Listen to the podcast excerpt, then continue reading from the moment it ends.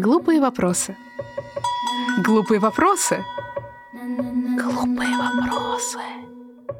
Глупые вопросы. Глупые вопросы.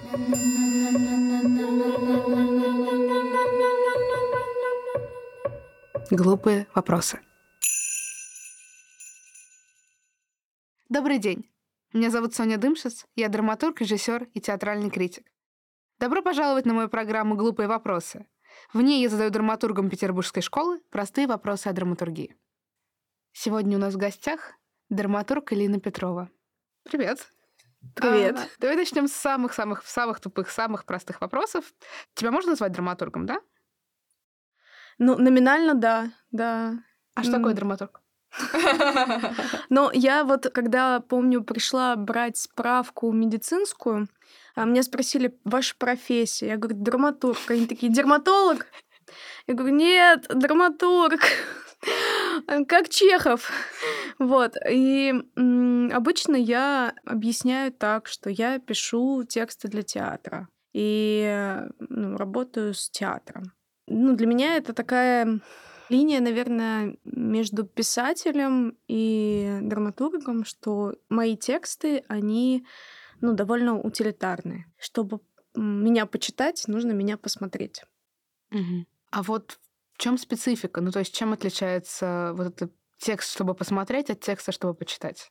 Ну, для меня, наверное, в первую очередь тем, что я учитываю, что этот текст пройдет еще множество этапов, прежде чем ну, как бы выйдет да, на, на какую-то публику. И второй момент, что часто это процесс, в котором принимают участие, ну, вообще написание пьесы, да, написание текста для театра, это процесс, в котором принимают участие актеры, режиссеры, художники, бутафоры, все-все-все, кто вот является командой спектакля. Угу. А вот можно тебя подробнее расспросить, а как это работает? Ты приносишь какой-то текст и отдаешь его на растерзание, или это совместный потом какой-то процесс, который ты курируешь? И, в принципе, насколько тебе важно, вот, что ты какие-то слова в каком-то порядке поставила, да, и чтобы они в этом порядке оставались? Ну, вообще, это огромная вариативность того, как делать текст для театра. Потому что я не могу сказать, что я только приношу текст или я только работаю в команде. Бывают супергибридные форматы, когда я действительно могу что-то написать, а потом там из того, что написала, останется 20%, потому что все вот переворотили именно в процессе, да, в процессе проб, в процессе предложений. И у меня есть, конечно, ну, за что я держусь, это за те пьесы, которые я сама написала. Мне ужасно больно, когда их кромсают, Потому что я же выверяла, я же математик, я все там как бы по композиции посмотрела, какие слова, что где. То есть это для меня важно, я над этим работала. Но что касаемо именно такого коллективного творчества, в момент коллективного творчества я знаю, что я не главная скрипка вообще да, что я просто приношу материал или тему, или идею, или я слушаю много, что говорят участники процесса, и это как-то адаптирую, да, под текст, какую-то мысль ищу. Или там исполняю какое-то желание режиссера, да, какой-то замысел режиссера. И в этом плане я очень подвижна. То есть мне, мне скорее важно качество текста, и вот это вот ощущение, что я могу поставить под этим свое имя, ну, там, не как автор, например, а как шеф-драматурга, да, но я отвечаю за текст, это просто зона ответственности. А можем подробнее поговорить, что такое шеф-драматург? Потому что я думаю, что ну, в каких-то внутренних кругах это понятная история, но в принципе... Но шеф-драматург, мне кажется, это просто калька с немецкого театра, в котором есть два типа авторов. Первый автор — это человек, который работает у себя в кабинете, пишет пьесы, потом приносит их э, в театр, и театр ставит, не имеет права менять ни одного слова там. Ну, это прям закреплено в договоре да, авторского права. И Второй вид драматурга в театре — это как раз шеф-драматург. То есть это такая смесь нашего заведующего литературной частью, то есть человека, который владеет драматургическим материалом современным, да, который выходит, там, а, влияет на репертуарную политику театра, и плюс занимается, например, адаптацией каких-то классических произведений для современности, плюс работает, вот как я, с социальными группами людей, плюс, например, помогает, консультирует режиссера, когда ему это необходимо. То есть ведет вот такую довольно прикладную деятельность со стороны текста. Я буду цепляться за каждое слово, которое ты скажешь. Что такое социальная работа в театре? А, надо быть аккуратней. Ну, здесь мы переходим вообще к социальному театру. И социальный театр — это зонтичное понятие. То есть нельзя выделить, нельзя сказать, что есть э, какое-то правильное или неправильное определение. Скорее, это направление развития театра, в котором скрещивается интерес и значимость работы с разными сообществами, с разными людьми, у которых часто э, нет доступа к театру, нет доступа э, делать театр.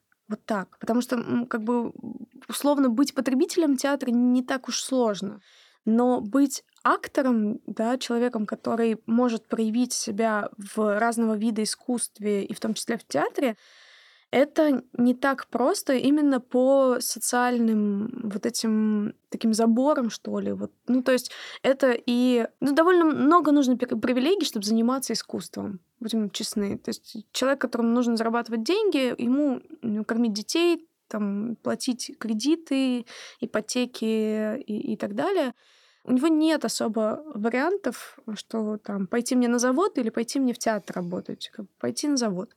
И в этом плане театр, скорее даже, это нельзя сказать, что это театр, скорее это какие-то отдельные группы людей, персонали, молодые профессионалы, да, которые как-то более, может быть, подвижны и расположены к этому, делают первый шаг навстречу, да, и говорят, что каждый человек художник, и это неравенство, это невозможность заниматься искусством, она искусственна.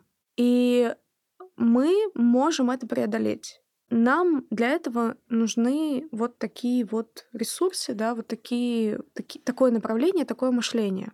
И тогда мы попадаем вот в эту зону междисциплинарности, где мы берем наш междисциплинарный инструментарий в виде театра, да, у нас есть звук, текст, сцена, да, у нас есть проекции, ну, все-все-все мы можем объединить, в принципе. И мы говорим, у нас есть куча инструментов, давайте вы их возьмете, давайте вы как-то с ними если хотите, поработайте. А мы вам поможем, мы покажем какие-то ну, какие-то пути, которые мы сами исследовали. Но вы можете придумать все, что угодно, вы можете найти все, что угодно, и вы можете рассказать о себе. Вы можете рассказать о ваших, там, не знаю, соседях, предках, собаках. Вы можете не рассказывать о себе. Вы можете сыграть Шекспира, если очень хотите. Ну, то есть это тоже важно. Мне кажется, не обязательно социальный театр должен быть таким заточенным там на личную историю, на поиск идентичности и там, не знаю, каких-то гендерных проблем условно. Но это может быть и суперотвлеченная история, костюмированная, если это то, чем хочет заниматься и жить человек, который ну, не принадлежит профессионально к театральному сообществу. Другая сторона твоей работы Поправь меня, если я некорректно сейчас сформулирую, но вот это та часть, которая меня всегда завораживала и сложностью, и смелостью, и многоуровностью. Есть такое слово? Это работа с автофикшеном. Несколько лет назад там на Любимовке, например, э, очень громко прозвучала твоя пьеса, и я так понимаю, что это то направление, в котором ты, в принципе, работаешь, и я так понимаю, что та пьеса, которая будет звучать как часть этой программы, это тоже же отчасти ну да, да, да. Вот, мне интересно поговорить с тобой об этом, потому что я не так много знаю драматургов, которые работают в этом направлении, по крайней мере, делают это с такой безжалостной откровенностью. Ну, я бы, наверное, тебя немножечко поправила, потому что я работаю именно в жанре автоэтнографии. Потому что автофикшн — это литературный жанр, И он, мне кажется, больше связан именно с литературой, и является прям плоть от плотью от литературы. И первый роман в жанре автофикшена, он был как раз э, создан, знаешь, по такому поводу, что никто этот роман не покупал, и надо было объяснить, почему этот роман интересный и классный, и автор придумал вот этот термин автофикшн и сказал, вот смотрите, обычно мемуары пишут те, кому есть что сказать, герои, политические деятели и так далее, и так далее. Но мне, маленькому простому писателю, тоже есть что сказать. И я тоже говорю, но я называю это автофикшеном. Вот, и поэтому для меня это такая, наверное, больше литературная история, и я себя, ну, я не, не могу себя назвать писательницей, в чистом таком виде. Я поэтому как-то и с автофикшеном, наверное, не так работаю. Но мне нравится исследовать. И в этом плане мне помогает автоэтнография как направление, где соединяется действительно письмо о себе, да, вот это авто, и исследование антропологическое, этнографическое, социальных, культурных, политических контекстов, в которых мы находимся.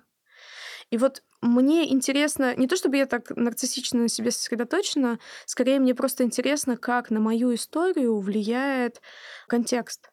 Потому что мой контекст, ну, я его осознаю только вот сейчас в 30 плюс. Потому что это то, что обычно как бы в нашей культурной среде размывается. Да? Идентичность — это не, не про нашу культурную историю. Мы скорее там коллективизм, да, мы как бы мы все одинаковые. Но это не так. И именно работая в инклюзивной среде, работая с людьми с аутизмом, с незрячими, с разными-разными людьми, я вдруг оценила вообще вот это многообразие, разнообразие, да, что называется diversity, и думаю, а кто я вообще? Кто, кто это? Кто, кто говорит, да, из меня? Что, что меня сформировало? Потому что, занимаясь как раз социальным театром, я параллельно, ну, не параллельно, а вместе с этим занималась и документальным театром. То есть я слушала много историй и разных историй, и там мы работали еще и с местом, да, место, там город, село, то есть откуда человек и как это место даже географически влияет. А, ну, не говоря о том, что там зрение человека, который родился в горах, отличается от зрения человека, который родился на плоской поверхности, просто ну, физически, да, потому что ну, по-другому настраивается. Вот, и когда я, видимо, набрала какой-то инструментарий и эм, вот этот объем вопросов, я поняла, что ну, пришло время как-то разбираться с собой, потому что, конечно, там и какие-то истории семейные, которые не проработанные, не, не озвученные, какие-то мои вопросы к этике документалиста, почему ты можешь говорить о ну, как бы ты можешь задавать человеку, э, герою своему, какие-то совершенно тяжелые глубокие вопросы, но эти вопросы ты не задаешь себе, потому что у вас как бы одностороннее общение, да. Ну, я стала просто над этим очень сильно и много думать, и это вылилось вот в текст и в какое-то глубокое изучение вообще, как говорить и писать о себе, не останавливаясь просто на рассказывании истории. Потому что э, я вижу, что можно идти дальше, я вижу, что можно рефлексировать над этими историями, что можно проводить параллели, можно э, как-то говорить о том, что это не единичный случай, а системность. И эта системность имеет определенные причины, да, какие-то корни, откуда это. И, как правило, это там, в политической воле находится, да, в какой-то в, в политической сфере, когда мы говорим, что системе так удобно, чтобы мы были несчастны. Системе так удобно, чтобы мы там забывали родной язык. Театр очень сильно меняется. Он все время меняется, и мне кажется, что один из э, двигателей как раз прогресса театрального — это драматургия, потому что часто возникает ситуация, что возникает какая-то пьеса, которую непонятно, как ставить, и в тот момент, когда мы начинаем понимать, как ее ставить, мы чего-то новое понимаем про театр. Угу. Как тебе кажется, вот там, не знаю, через словные 10 лет, э, если так пофантазировать, Какая будет эволюция театра? Какая будет эволюция драматургии? Ну, моя мечта, чтобы репертуарный театр развалился. Правда.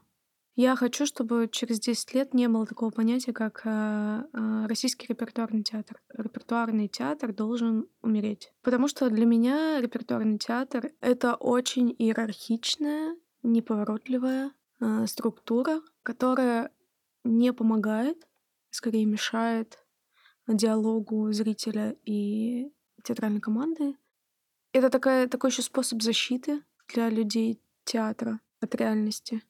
И мне кажется, что нужно ну, этому помогать, убивать репертуарный театр. Вот. И в этом плане мне кажется, что драматургия, она, конечно, посвободнее в смысле, что она не привязана к репертуарному театру, но драматургия — это нарратив. Нарратив в смысле того, что, какие смыслы мы транслируем.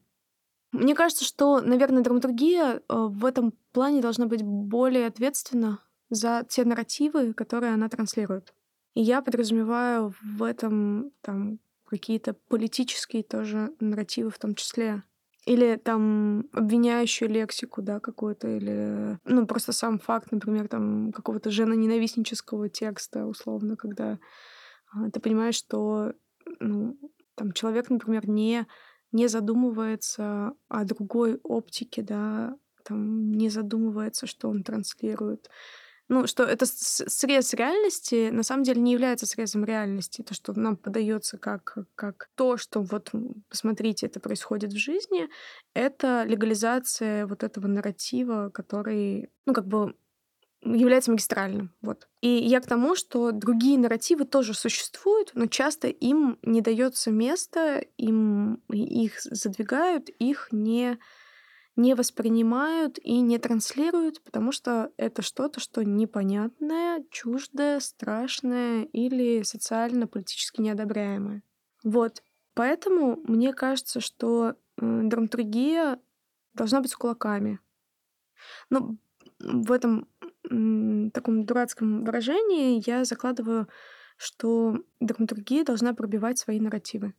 И мне кажется, что, например, инклюзивные нарративы, да, которые вот там пьесы пишут э, люди э, с инвалидностью, это вот это пробивание нарратива, да, когда мы видим, что человек с э, расстройством аутистического спектра может написать классную пьесу, независимо ни от чего.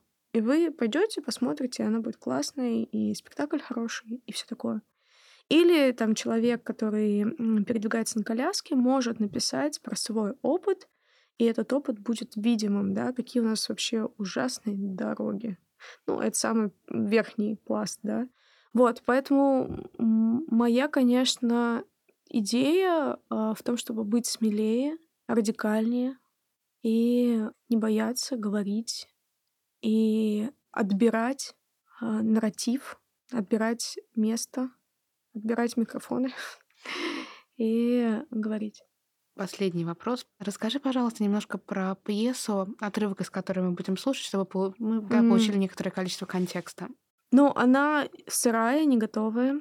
И я ее придумала в лаборатории, вот как раз у Бори Павловича. В лаборатории это такое громкое, ну, тоже зонтичное название этого проекта «Лес». Я люблю читать книги и стараюсь их читать много.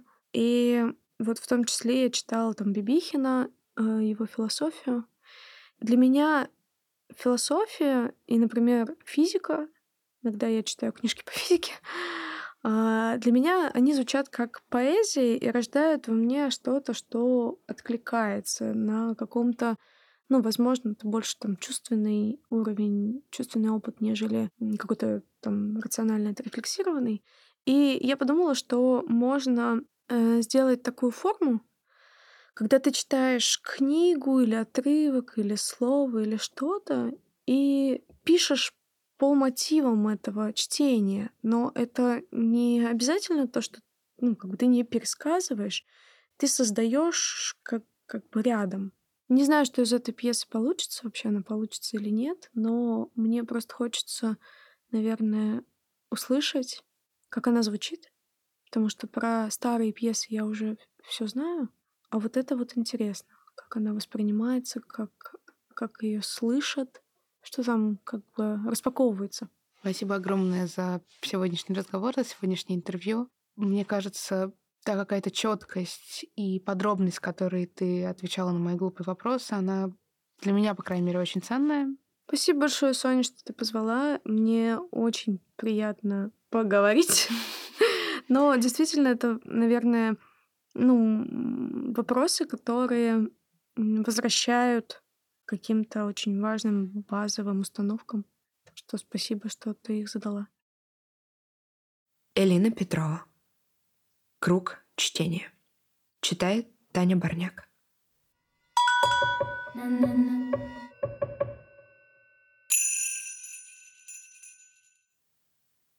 Первое. Бибихин. Лес. Глава 4. Пока я ждала К, я придумала себе жизнь. Что живу на Пушкинской 9, в трех комнатах. Со мной собака-левретка и М. Я раскрутила эту жизнь, стала всматриваться в нее и в светящийся глобус, который стоит на тумбочке в этой квартире.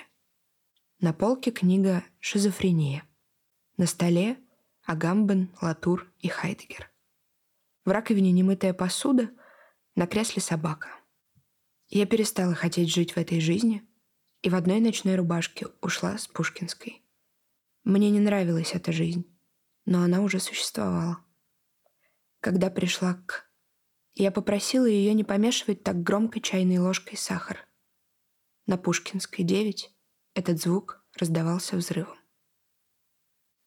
Второе. Пьеса. Я выберу самый драматичный момент. Конец декабря. Снег. Скажу. «Саша, можно с тобой поговорить?» Отведу его в сторонку за угол, чтобы никто не видел. Скажу. «Знаешь, Саша, я уже взрослая. И русская рулетка научила меня, что в барабане только одна комора пустая. Что все остальное пули. А у меня осталась всего одна жизнь, Саша. Все остальные я про... пока шла сюда. И сейчас я крутану этот барабан. И скажу тебе, Саша, что хочу быть с тобой. Что ты на это скажешь? Что ты скажешь? Раздается выстрел. Третье. Хайдегер. Искусство и пространство. Перевод Бибихина. М стоит на улице и видит пространство. Стоит внутри пространства. Делает шаг и заполняет его. М проходит мимо дома, и между ней и домом возникает пространство. Простор, пустота. Пространство между ними — то, что еще не заполнено, то, чему только предстоит наполниться. М видит ворота, которые рассекают своими прутьями пространство втыкают в него свои пики.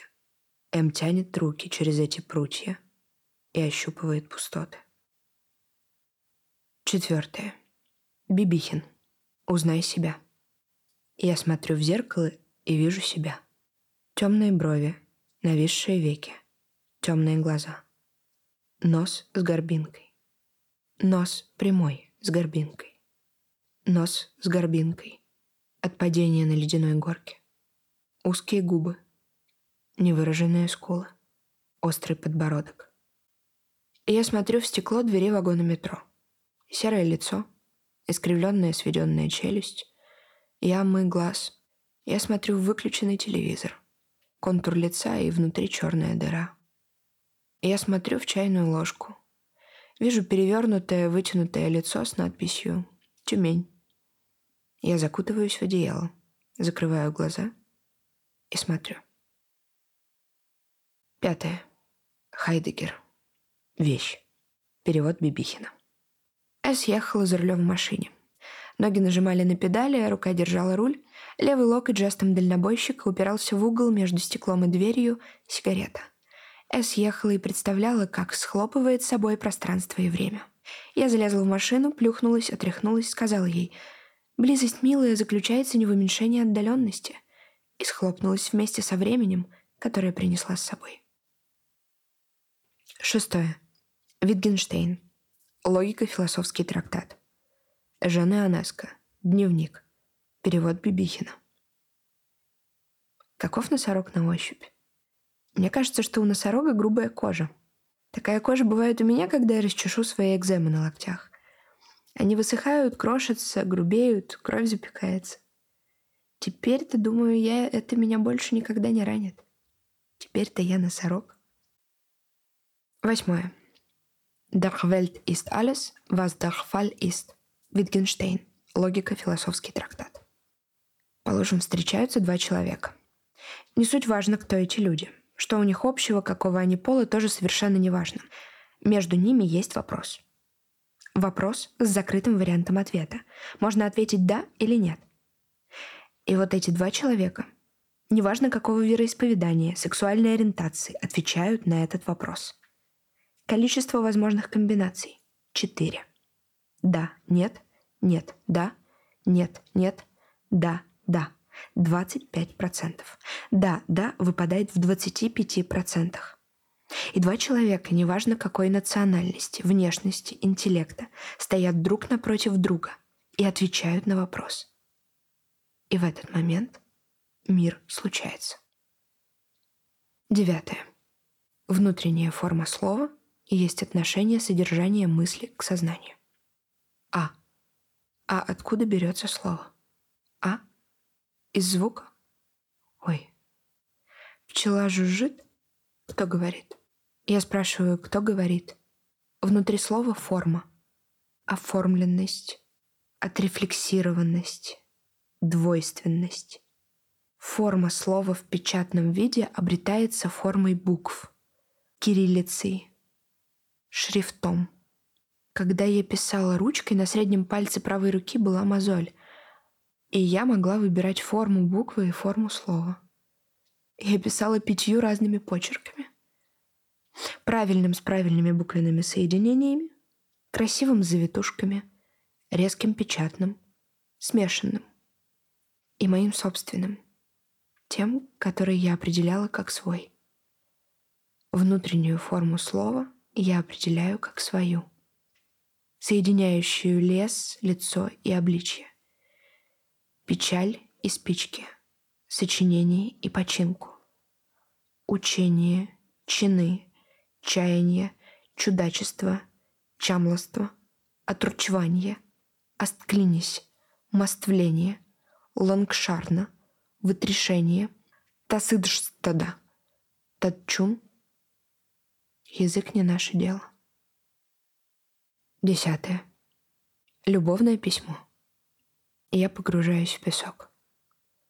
Надо мной уставшее солнце, которому надоело всегда быть сверху. И я погружаюсь в песок. Дюны, вас нет у меня на севере. Я забыла язык, на котором говорю. Я забыла вас. Слышите? Кто там остался? Кто из вас остался там на поверхности, избегая встречаться со мной глазами? Песок, постой. Что тебе стоит остановиться и не стирать меня по миллиметру? Я погружаюсь в песок, и воронка пропустит меня через свое угольное ушко.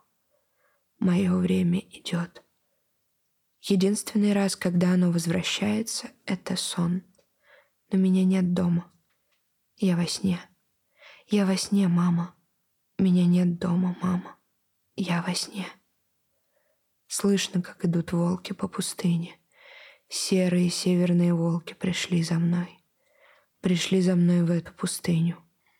Они говорят мне, что пески — это снег, и я никуда не уходила. Но как же так, удивляюсь я им?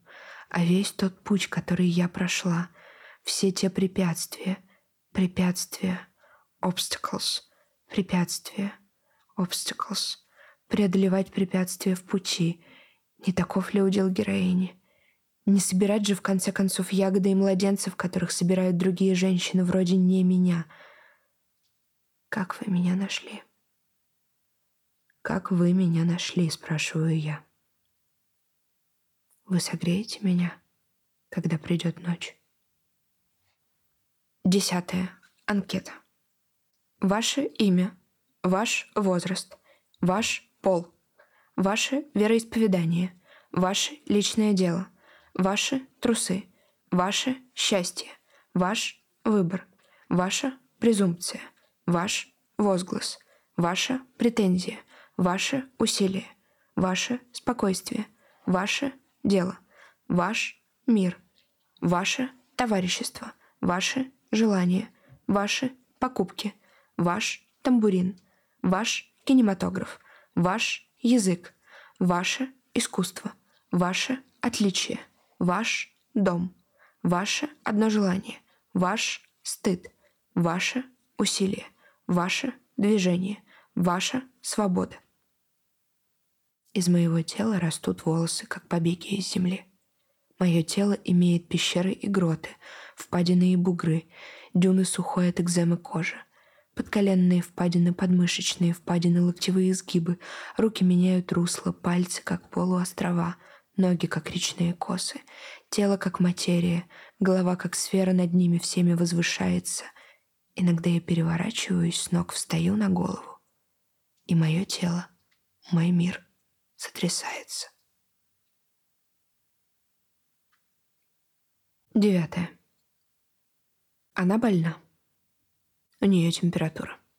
За окном она видит осень. У нее два окна в комнате.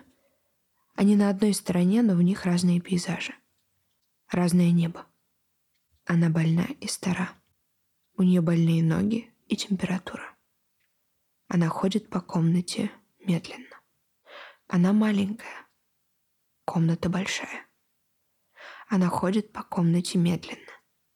Старик О смотрит, как она встает с кровати и на больных ногах идет к окну, чтобы сесть рядом.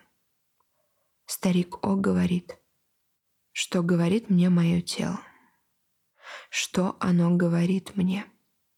Что оно говорит мне, когда я чувствую, что мои руки слабеют? Это говорит мой страх смерти или я действительно болею? Я думаю, что у меня рассеянный склероз. Мне 32, и я подозреваю у себя рассеянный склероз. И не понимаю, что идет раньше. Моя паника или действительно у меня есть симптомы. Взрослость оказывается в том, чтобы пойти к врачу и разобраться со всем этим. Взрослость оказывается в том, чтобы честно посмотреть на себя и на мир вокруг. И честно сказать, да, я могу заболеть. Да, мое тело может начать отказывать, и для этого не нужно ждать старости. Что я могу заболеть и умереть. Что в этом нет ничего удивительного. Страшно что? Не написать и не сделать ничего стоящего? Возможно. Но как определить, где это стоящее? И как определить, и если умирать, то чего хотелось бы по-настоящему? на что действительно стоит тратиться. Наверное, не на инсценировки. Наверное, на свое творчество. А в чем мое творчество? В чем я? Восьмое. На протяжении года я сплю не на простынях, а на ватманах. Кладу ватман на матрас. Каждую ночь новый. Мое тело оставляет на них отпечаток, оттиск.